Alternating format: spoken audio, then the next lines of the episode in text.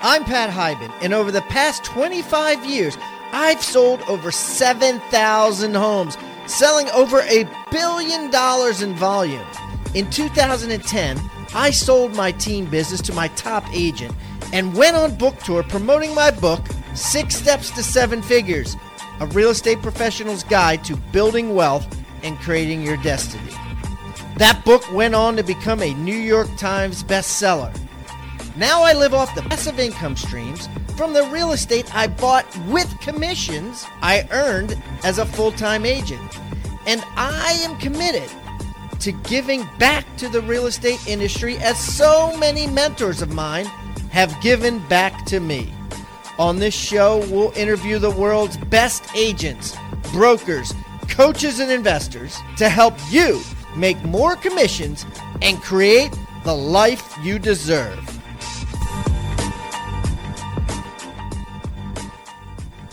Get a free copy of Chantel Ray's Five Alive contract, the form that she has her agents sign to get a guaranteed $75,000 salary if they don't make it in commissions.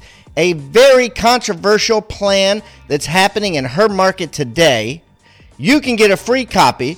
Just text contract to 444 999 or go to hibandigital.com backslash contract. That's hibandigital.com backslash contract or just text contract to 444 999.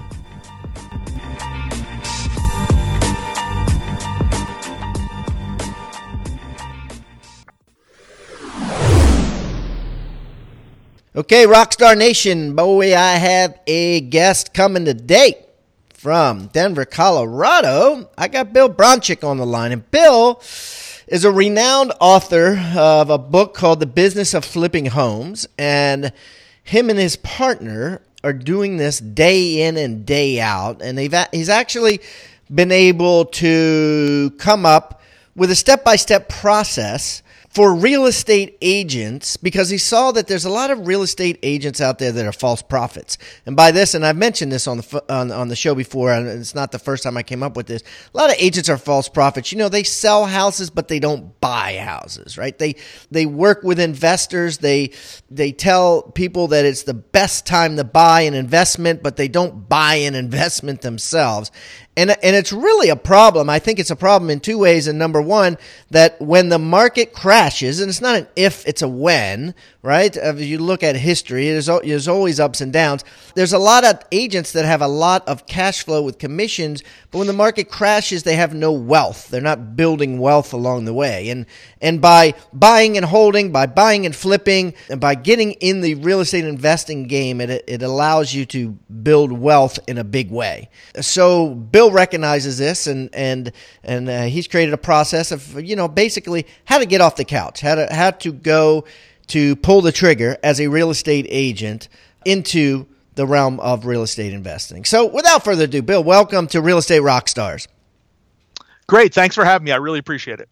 Why don't you give our audience a little background on you so they can get to know you better, Bill? Sure. I've been a real estate attorney for since night. Let's see, I can't even count the years, but I'll start when I started 1990. Been a real estate investor for about three years shorter than that. So pretty quickly, I realized as a real estate attorney doing transactions, sitting at a table uh, I noticed my checks were infinitely smaller than the seller's checks or the other people who were involved in the deal making. And I said, something's wrong here. If I'm the most educated person, why is my check the smallest? So I decided to get on the other side of the table and start real estate investing. And I still practice law. I, I take a limited client base, which is mostly real estate investors, and I enjoy it. But I make the bulk of my money in wealth, and I've made it over the last 25 years in real estate. I think that's hilarious because I'll tell you why. It reminds me of a situation. It's true life story. I remember I had a settlement way back in the day. And, you know, as any aggressive realtor would be for a seller, you're looking out for your seller's best interest. And we were at a title company, and the attorney was charging a mortgage release fee that was uh, absorbent. Like, just, I'm just make this up. It was like 500 bucks, right? And you know instead of and, and at the time it might have been 150 bucks and i pointed it out to him i said this is ridiculous you know this i've never seen a fee this high to release a mortgage all you got to do is you know and he looks at me and goes you have got to be kidding me He's like, look at your commission, you clown. You know, I mean, uh, and he just blew up. It like ruined his day. You know, his sweat Right. was coming off his brow, and so I understand what you're saying when you say you sit down with real estate agents, you see their commissions, you sit down with investors, and you see you see on the deed that they just bought it a nine months prior, and they flipped it, and they made 50 G's on it, and and you see all that, and you say, let me get on the other side of the table, and I, and I think that Absolutely. so let's talk about first of all why you think real estate agents uh, don't get in the game. Why is it so much easier for them to sell and, and not buy? And I'm not just talking about agents who rent. I mean that's that's the highest form of false prophecy. I guess the highest form of false prophecy of an agent is someone that fizbos their own house. House. The 2nd the second level would be someone who rents rather than owns. The third level would be you own a house but only your primary residence. So let's talk about the third one, Right. which I think the majority of people listening might be in. Why is that a false prophecy? Why is it happening? I guess we should ask. Well, I think real estate agents and brokers are just like uh, they're human beings like everybody else. They have uh, um, fears of, of failure, fears of success, fear of the unknown, and uh, that's what uh, keeps people on the sidelines. It, it's not so much that they're going to make an offer and lose money; they're afraid they make make an offer and it's accepted, they don't know what to do. So that's I think it's the same thing whether you're a licensee or whether you're just you know the average uh, ordinary Joe going out and investing in real estate. Okay, so, so how do we get over that? Well, it, you one thing is you- you learn the process a little bit better, so you can take the variables out, the unknowns, uh, and then you do your due diligence on the market, and you probably should know the market as as a real estate agent. And once you get past that, it's just a matter of taking a calculated risk. That, and that's all there is to it. Successful people are do the things that unsuccessful people are not willing to do, which is take a risk, Wow. but Okay, a calculated risk. calculated risk, right? So okay, so do you have a process that you could take us through, like a five step process? Sure, sure. You know, in, in our book, The Business of Flipping Homes, we lay out a, the A to Z of, of flipping houses. So it starts with finding that motivated seller, um, whether it be on the MLS, uh, bank owned property, or an estate, or a fixer upper, or you can do a little door knocking of, of uh, people who are maybe uh, had a just recently had a death in the family, a probate situation or foreclosure, just working all angles of distress to find that distressed seller. Uh, we've said all the time that uh, there's no such thing as distressed properties, just distressed ownerships. Oh wow, Um, that's let me- so- that's a pearl right there. There's no such thing as distressed properties, just distressed owners. And distressed owners might not be posing as distressed owners, which is important now because let's face Sure. it.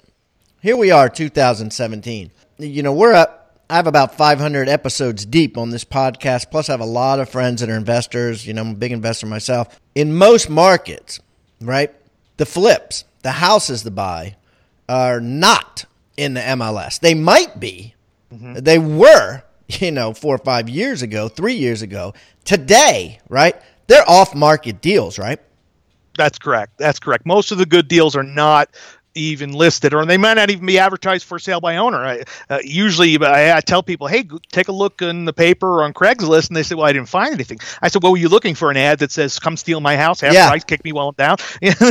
They're not going to say that. You just have to be able to read between the lines. Multiple phone numbers, out of area phone numbers for sale or rent. You know, just look for the the signs minute, of some going, motivation. You're going real fast. Give us some specifics like, okay, multiple phone numbers. What does that mean?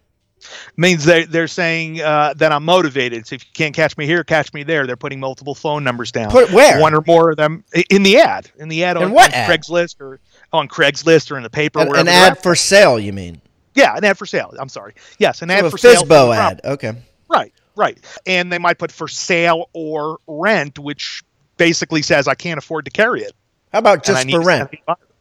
Possibly, it, depending on depends on the ad. You probably know as a professional landlord would just say three bedrooms, two bath, no dogs, one month deposit. Where an amateur will go, go will drone on for you know days about how great the house is. House is that's an obvious amateur. Or they're saying you know for sale or rent, or if they're just for rent, it might be a, a landlord who is looking to retire. We know for sure the property's vacant, and gosh, what what landlord hasn't thought is it time to sell now when the house is vacant? Wow. Okay. So what else? Give give me some more. I mean, I, I know a lot of people now are talking about the driving for dollars, right? Mhm. Uh, I know they talk about this on Bigger Pockets a lot. Driving for dollars, where you basically you drive around, you look for a house that you know might have you know overgrown grass or it's, it's clearly it's Right. empty, and you rip out a a yellow piece of paper or just a piece of paper that you have, and you have stamps and envelopes and return address labels in your car and you just draft out a note. Hey, you know, I saw your house on one two four seven eight Mm-hmm. Umpty Ump Street. I want to buy it. Call me and then uh, put your number. Now, do you recommend that too? A variation of that. We call it cruising for crap. Basically, you're looking for the, you know, the Driving for dollars, cruising for crap. They say creativity is the ability to hide the source. So, exactly, yeah. exactly. And it, we usually leaving stuff on the door or mailing it, you know, doesn't work that well. We go a little farther. We'll knock on the neighbors' doors and say, "Hey, do you know where so and so went?" You know, you go down to the post office, get the forwarding address, and then if that doesn't work, if they have a unique enough name, just go look them up on Facebook. You know, billions of people are on Facebook. I've found so many people on Facebook, unless their name is Smith or you know Rodriguez, pretty common names. You can usually find them on one of the social. And uh, then you can sites. send them because you don't need to be friends with them on Facebook to send them a message. A Um, message. So you send them a message on Facebook. It says, "Hey, I, Yeah. dro- I drove past your house," and hey, you know, if they're freaked out by it, uh, so be it. You know, I mean, that's the World Wide Web today. That's the reality. I mean, That's There's it. no That's privacy. it. You got to know? be you got to have be willing to you know shake it up a little bit. I always figured in business, if you're not ticking a few people off, you're not doing the right thing. Okay, so what else can we do? We could direct mail lists of people who are not necessarily for sale by owner, but could be a for sale by owner, such as people in foreclosure, people who live out of state but own a house in your state, or just don't live at the property. The tax records show a different address for the mailing. Uh, those are all lists that are publicly available that you can mail to people. Probates, divorces is a tough one. That's a state by state thing, but sometimes you can get enough information. Evictions, people who just evicted a, a person, that's public records. Anything that, that's a public record is available to, to purchase and Okay. then mail to them. Wow. Okay. All right. So you basically you have to go out there and aggressively find off-market properties, whether it be through wholesalers, whether it be through word of mouth, whether it be say, you know Mm-hmm. trying to let people know that you're in the market. So keep me in Right. mind. And then uh, once you get a lead, what do you do? Well, first, if you're a real estate agent, you have to disclose that obviously, and make sure that you're they don't believe that you're representing them because you know it could be a conflict of interest. And just as a, just as to wrap up about finding deals, it's not that much different than finding listings. You know, it's the same basic paths, except you're putting a different hat on. Instead of trying to get a listing, you're trying to say, "Listen, I'll just buy your house in ten days or less, and here's my price." Yeah, I, I you know I just bought a house uh, that was an off-market deal, and my letter that I sent was I am a real estate agent, but you won't have to pay a commission, and I think that Right. that's important, right? Because if you don't Yeah. say that. Then they're going to be like, well, I got to pay a commission. It's going to just create an extra possibility that they may not call you, right? Sure. And in fact, uh, you could even, if you did a mail merge and you had some way to calculate this uh, out based on the appraised value, let's say, the property, just as a ballpark, say, you know, dear Bob, I'm going to save you $16,000 and buy your house. So you're just multiplying, you know, 0.06 times the assessed value and put it in a mail merge, something like that. Just got to get creative. You, there's so many people doing it, so you got to be a little creative, a little different outside the box to get their attention.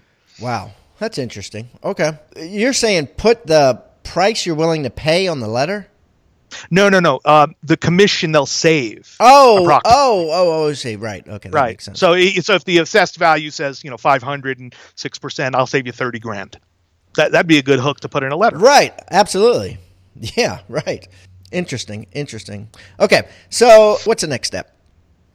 All right. So once you've got someone, find out the problem. That's the biggest issue that people blow up deals.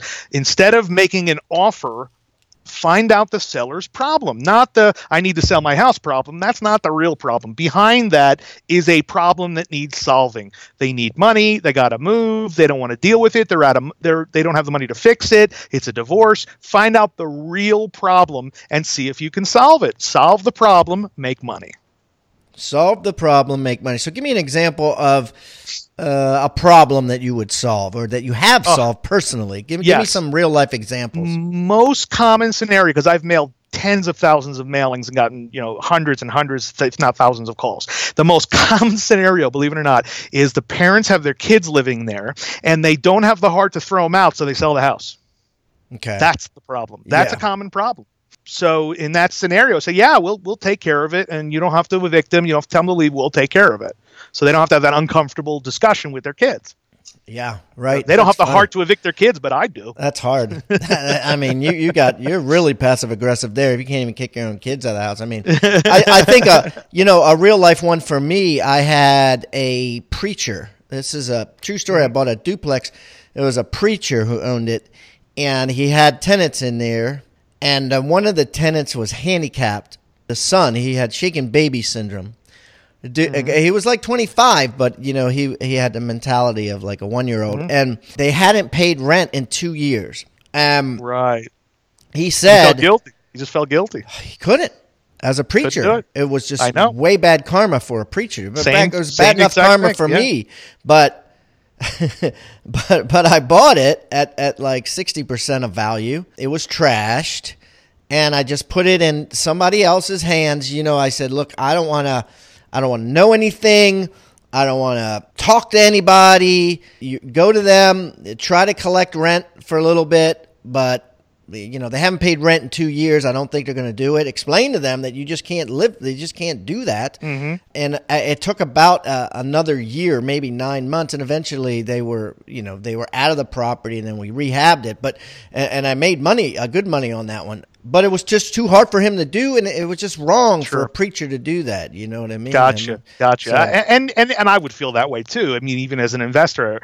But uh, the simplest thing to do would just offer him cash. You know, say, hey, if I give you five grand and a moving truck and three guys to help, can I? I'll move you out. There you go. Cash for keys, and then go. and Cash then for you keys, cash yeah. for keys, and then that probably would take away the. This was probably eleven years ago or so, so I think that was Right. before that term even existed. Yeah. But if I did it today, not to sound like a jerk on this podcast, if I did it today, I would have offered them cash for keys. Yeah, yeah. It, it's it gets rid of the guilt in a scenario like that Right. anyway. yeah. So, uh, Eviction guilt. yeah. So you know, uh, find out the problem, see if you can solve it, and construct that into an offer. And then if they if they bite, you- you're going to put it under contract, just like you would uh, any other property that you're listing, except you are the principal. You or your LLC would be the buyer, and you're going to have a you know contingencies for inspection, due diligence, so forth. And and then uh, once every title's good and the, you inspect it, you get a contractor down there to give you an estimate or two, and then just go for it. Yeah. Uh, And, and, and let me. I want to. I want to yeah, add real quick because I'm. You're making me feel real guilty. I'm making myself feel guilty. I'm going to add a caveat. This this, Mm-hmm. this kid didn't live here by himself, right? His mom and dad. He lived with his mom and dad, and Ah, okay. neither of them had jobs. So I just want to clarify that. You know, that's all right. We don't we don't judge you for that. All right. So we got the point. Okay. At Rebus University, we seek out the best practices of today's top real estate agents and travel around the world to film them and bring them to you in an educational format. Listen to what one of North Carolina's top REMAX agents has to say about our new certified listing program. Hey, Pat, this is Buddy Blake with Remax Essential. Uh, it's been a little while since we talked, but I wanted to call you and thank you and your team at uh, Rebus University. We did the Listing Agent University and Listing Specialist course. I did it myself months ago, and I will tell you that that was one of the most informative systems I've ever done. It is meat and potato stuff versus the theoretical bullcrap that you see people say and do, and certainly you go to all these conventions and people show you all these whiz bang new ideas. This was real in the trenches stuff, and uh, I use it myself. And you may not even know it, but we use it for my team. I have a team of about 10. And before I allow buyer agents to take on new listings and become listing agents per se, be able to do listings, they are required to go through this course. Also, we've expanded it out. I have five REMAX offices, and we've got over a hundred agents in our company, and a good percentage of them are now taking this course as a training program, especially new agents that we've on board that are brand new into our system. We require them before they can go on their first listing appointment to take and pass this entire course. It is the best thing that's out there right now, and I want to thank you for putting it together. I'm looking forward to getting involved with some of the other courses and really looking forward to maybe a buyer agent course. That would be wonderful. But uh, I just wanted to thank you for the opportunity to work with your team. Thank you for taking the time to put it together. It was absolutely fabulous, Pat. Thank you so much. And I just hope you know how much you and your organization means to us. Thank you. For $200 off this program, use coupon code CLA200. The Chantel Ray 5 Alive program is now public. Yes, now anybody in the universe can find out what goes on behind the scenes, what the step by step procedures are, and what she is doing to grow so many agents making well over six figures a year. For a copy of this program, go to rebusuniversity.com and get $200 off with the coupon code 5alive200. 5alive 200. I'll give you 200 bucks off, which is a smoking deal that others will not get, I promise you, in the future. 5 Alive 200, just the number 5 and the number 200 at rebusuniversity.com.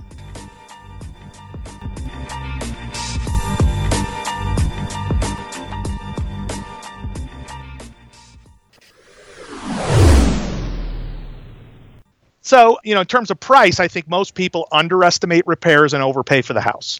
You know, you see on the TV shows, well, I paid 200, I put 50 into it, I sold it for 300, therefore I made 50.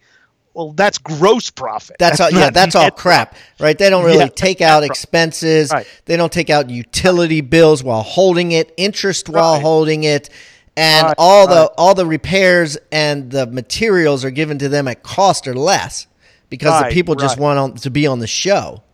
Right, right, and and the thing is, is that you know there's always a realtor in the show, but apparently on TV they don't get paid. I don't see the realtor commissions in the. In, in the well, in yeah, because they just you know, uh, realtors are ego- egomaniacs. So you know, if you could say, you know, as seen on HGTV's House Hunter, right. you know, that's a big deal just as a, just as an aside, I got an email this morning from a casting agent looking for someone to host a flipping show. So I'll let you know how it goes after the call.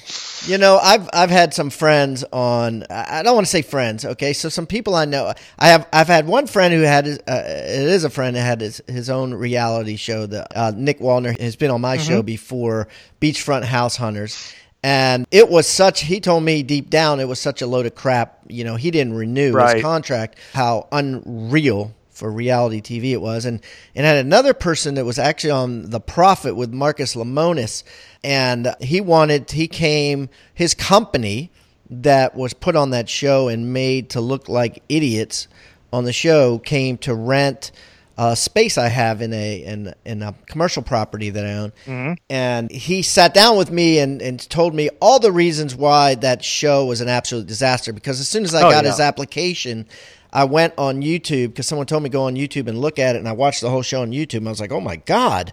And then he was like, dude, let me tell you. They told me what to say, when to say it. They told me what to wear. They told me how to act. It's not, it's not education. They told me everything. Yeah. It's entertainment. That's all it is. But I promise I won't be like those guys who just, uh, if I do take a show someday, I won't be one of those guys who farm out a seminar business to some guys out of Utah and rip people off. Because that's what a lot of these guys do. Right. Absolutely. Yeah. Okay, yeah. cool. So, all right, so uh, you get a deal under contract. You go through the due diligence. You know, you got to make sure that you buy it cheap enough that number one, you get a, a margin of repairs that is higher than you think it is, because you got to, you know, you don't go best case scenario on your offer. You go, you know, likely or worst case scenario to make sure that there's room for error. Make sure you got financing lined up, either from a bank, line of credit, your own cash or maybe even a local hard money lender. There's plenty of those around. They charge a lot of money, but if the deal's right, uh, the, uh, the deal makes sense, even paying, you know, 12 or 15% interest for a short period of time. You can also finance by using Home Depot financing. You go to Home Depot and you can actually get financing for six months, no interest for a project, which is more than enough time to you know build it and rehab it and sell it. Or using credit cards that have zero interest for a year or six months, put it on them and then pay it off at closing. Yeah, yeah. So lots, of, lots th- of ways to do it. There's a there's an abundance of hard money right now. I met with a hard money lender last night. Actually, I was uh, uh, I had dinner with a group of uh, mm-hmm. real estate people, and uh, one was a hard money lender. And he, I said, "What are you charging today?" He said, 14 percent, four points." Ouch. Um, That's high. Yeah, because it's competitive. The market, mar- in my market, it's very competitive. There's a lot of hard money lenders, so they're going about 12 percent and two to three points, and there's even lenders going under 10 with one point if you if you qualify a little better. You mean you're not just walking out of a prison cell with no credit report. Well, most of them are just tied. A lot of them are just tied to the house. Like I know, right, I know a 21 year old that got that bought that just recently just bought seven houses, 12 percent three points no credit run, nothing, just uh, tied to the house.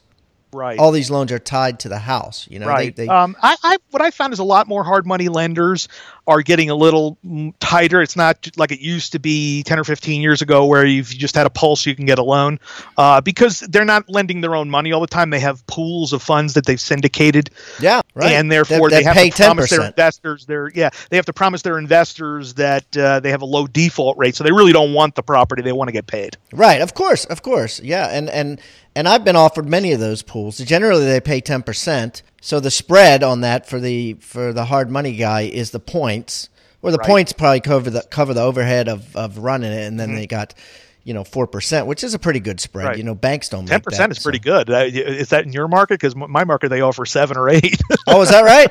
Yeah, yeah, after the show, I can connect you with some. Oh yeah, that'd be great. I have lots of clients with IRA money would love to get ten percent. Okay, so yeah, once you're going to close, then you got to make sure you've got your contractors lined up, and if you don't have ones that you know really well, then it's time to start interviewing, and no less than three bids, and make sure that bid is a detailed scope of work, not just a new kitchen, fifteen thousand dollars. It's got to be broken down by by part, by item, exact number of them, and what they're charging charging for materials and labor, really, really detailed. That way you could shop it with other contractors. I think a lot of investors get burnt on the contractor thing. Uh, they have a bid, um, let's say forty thousand dollars to rehab, and then they, while they're going, either there's an emergency, something has changed, they want to change the color, or they want to add something to the bid, and then they don't negotiate it. So at the end, they get a bill for sixty thousand instead of an extra five, and it's their fault because right. you didn't negotiate, you get burnt. Right. You so you got to put it in writing is what you're saying. Got to put, put, it in writing. Hey, you know, if if it goes over, it's on you. Right. I mean, I've, I've seen investors just get like a just an invoice estimate from a contractor, and that's all the only writing they have. That's crazy. You got to have a uh, a detailed scope of work, a contractor agreement. You know, what happens if they do this? What happens if they don't do that? Yeah. Now, and, do you put do you put in there like exempt from surprises? And a surprise would be termites, right? right. You're going in. He doesn't right. know about the, the contractor doesn't know about termites, and all of a sudden, boom, you find right. termites, right? Right. So do you put that in there to protect the contractor, or you say, hey, you uh, know, contractor well, beware? Is, uh, is it, if you don't get a bid in writing, you know, a, an extra item in writing, you eat it. But if there's an emergency, it's defined as follows, then you're going to bill me at X dollars per hour and cost plus X. Okay. So that so way you work you know, it out. At least there's a def- default. Right. So you work it out so he doesn't have you under the gun. Oh, you got termites. Right. Guess what, Bill? You know, you got an extra five G's. Right. No, you've already worked it out. If there is an emergency right. that neither of us know about, which happens right. all the time, right? Uh, they open up the ceiling and there's some leaky pipes that Jimmy you didn't know about. yeah, right. uh, then it's billed at X an hour and uh, plus. Yeah, I like that. I like that. You spell yeah. it out like a third grader spell can understand. Right and then make sure at the end don't pay them all the money until it's completely done, cleaned, and all their stuff is out. That's a big mistake that I have made and uh, many people make. Mm. Is they say I'm done, and then you pay them everything, and then you go inspect it and find ten things wrong, and they disappear yeah. on to the next job. So you've Good. got to w- hold back at no Clean. less than 20%, maybe even more. You know, create that punch list of final items, and then they don't get that money unless they finish it. It's got to be enough to sting. If it's 500 bucks, they're off to the next job. Yeah, yeah. It's like the real estate contracts say: uh, house will be left broom clean and free of debris. exactly. Exactly. All right. Cool. Okay. What else you got for me? And then uh, make sure then you're gonna you you absolutely going to list it with a real estate agent. If you know the market really well, that's one thing, but if you don't, you need to hire another agent because positioning the property for sale as you as you well know is the key to making it sell right. If you overprice it, it's going to sit, you get it get stale. If you underprice it, you'll have sellers regret. but you know, as long as it's priced to move in a reasonable period of time and it is competitive, and you should look at all the other properties for sale before you even fix a thing and see what the level of finish is you have to get it to before you spend money. Over fixing or under fixing are common mistakes. Hmm. Okay, so is there a step after that, or is that pretty much well, uh, you got to make sure, as usual, when you're going to sell, you have control of the deal. So, because if you don't take control, it's it's not going to close. You got to make sure w- what is the underwriter for the mortgage company of the buyer, you know, waiting for what uh, you know what is the appraisal done? Is the inspection been done? Has it been resolved? You got to just really take control of those items, like like you you yeah, would do like a realtor would do, right, right? Yeah, any anywhere. And and finally, one, one thing to keep in mind is if your buyer is going FHA, which is very typical in lower end houses, there's a 90 day resale rule where yeah. you have to be entitled 90 days, or if it's a Fannie Freddie property you bought, there's a deed restriction. You can't resell it within 90 days. So just put just keep into your keep into your in budget mind. that you, you, got 90 days minimum to hold it. Yeah, I think it used to be worse than that, but the 90 yeah. days is nothing now. You know. Yeah, 90 days is nothing. Should be able yeah, to hold any, it 90 days, especially if you're yeah. fixing it up. Right, right. If you're going to do any kind of decent rehab, it's going to take you for four to six weeks, and that's if you can get a contractor to show up on time. right, right, and finish on time. So, um, Cool, cool. Well, what I want to do, Bill, is finish this up with some with some numbers because uh, you know this show is all about meat and potatoes, news you can use, right? I want, uh, you know, what is your opinion? What are your standards for what you have to make profit wise mm-hmm. per flip? Got it. Uh, I go by percentage of the sales price. So if I'm not making at least 10 to 15% of the back end sales price, it's too thin. The back end sales price, which right. is what you sell it for. So let's what use, you sell it. Let's so use common numbers. Yeah. Right. So if I anticipate selling it for 300, mm-hmm. then my fee should be minimum minimum 30 grand net, maybe closer to 45. And it also depends on how much rehab I'm taking on because you don't want to take on uh, 100 grand rehab to make 30. It's just too much of a margin too much of for error risk. there. What, right. what so percentage should that be, do you think? My general thought is you want to make $2 in profit for every dollar of rehab. Okay, so uh, I'm sorry, the opposite. The opposite. One dollar for every dollar of rehab you want to make at least a 50 cent profit. I'm sorry, I did it backwards. So if you put put in 50 grand in rehab, you got to make at least 25. Otherwise, it's just too risky. Okay, so sl- I'm slowing this down. So if you if you put in if you buy a house for let's say a 200, right? Mm-hmm. And you put in 50 and you got 50 in it, you want to be able to probably sell it for 300 minus commissions and closing costs and all that so you make 25 that's probably a little thin. Uh, probably more like I want to sell it for more like 310, 320. The other formula I use is just as a rule of thumb, obviously, because we want to right, crunch. 25 would be like 8%. I got right. you. And so you want to be between 10 and 15, yeah. yeah. Right. So we wanted our gross margin has to be about 25 to 30 percent, and then minus all the soft costs of financing, holding, closing costs, realtor fees, and all that. That ends up being about 12 to 15 percent net profit. Okay, so 10 to 15 net profit. You want the the repair costs to be no more right, than no more double than double your profit. Yeah, no more than double your profit. No more than double the profit. So if you right, right. So and there's exceptions to that. There's obviously exceptions. I see how you got confused with that. Yeah. So the repair yeah. costs no more than double the profit. That's that's the easiest right. way to think about. It. Those are those yeah. are two great benchmarks, right? Two yeah. simple benchmarks. So someone listening to this could be like, you know, I can do this, right? I, I got these two benchmarks. I got these steps. You, you know what I mean? It's just a matter of pulling the trigger and if you can't make this work, guys, don't do it. But at the same time, don't think that it's impossible. You know, don't be afraid to, to, to go an hour outside of your area or go to other areas or consider other areas and, and mm-hmm. drive a little bit. Right. And one of the things I do discuss in our book is wholesaling. So if you want to get your feet wet with a couple of wholesale deals, uh, wholesale it to another investor who's going to do the fix and flip and then learn. Yeah, yeah, right. And then watch them. Well, listen, Bill, this has been awesome. I really appreciate you taking time out of your busy day. I'm going to put a link to your book, The Business of Flipping Homes, on hibandigital.com backslash. I'm going to just make it your name if, if you're okay. hibandigital.com. Tell you what, I'm going to just put Bill B because, you know, your your name is, you know, Bronchick. So I'm going to just put Sometimes Bill B. misspelled, right. Bill B. Hibandigital.com backslash Bill B. All of Bill's information will be there. If you want to reach out to him, say hi. He'd be happy to talk to you. Bill, thanks so much for coming on. I wish you the best of luck. Pleasure. It's been my pleasure being on. Thank you for listening to Real Estate Rockstars. Please be sure to leave us a five star review wherever you're listening. All five star reviews help us get better and better guests for your listening pleasure. And if you have a great review, I'll read it on the show. We are so proud of this show now with over a million downloads in 79 countries around the world. Also, don't forget to buy my book if you haven't already Six Steps to Seven Figures A Real Estate Agent's Guide to Building Wealth and Creating Your Destiny. With an intro by Gary Keller. Sold everywhere online books are sold. You can always go to pathiban.com and find out about all things Pat Hiban.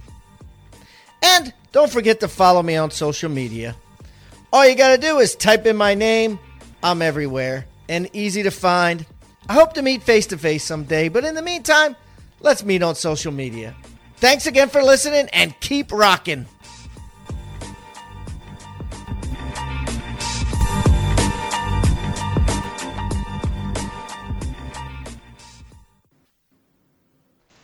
This podcast is a part of the C Suite Radio Network. For more top business podcasts, visit c-suiteradio.com.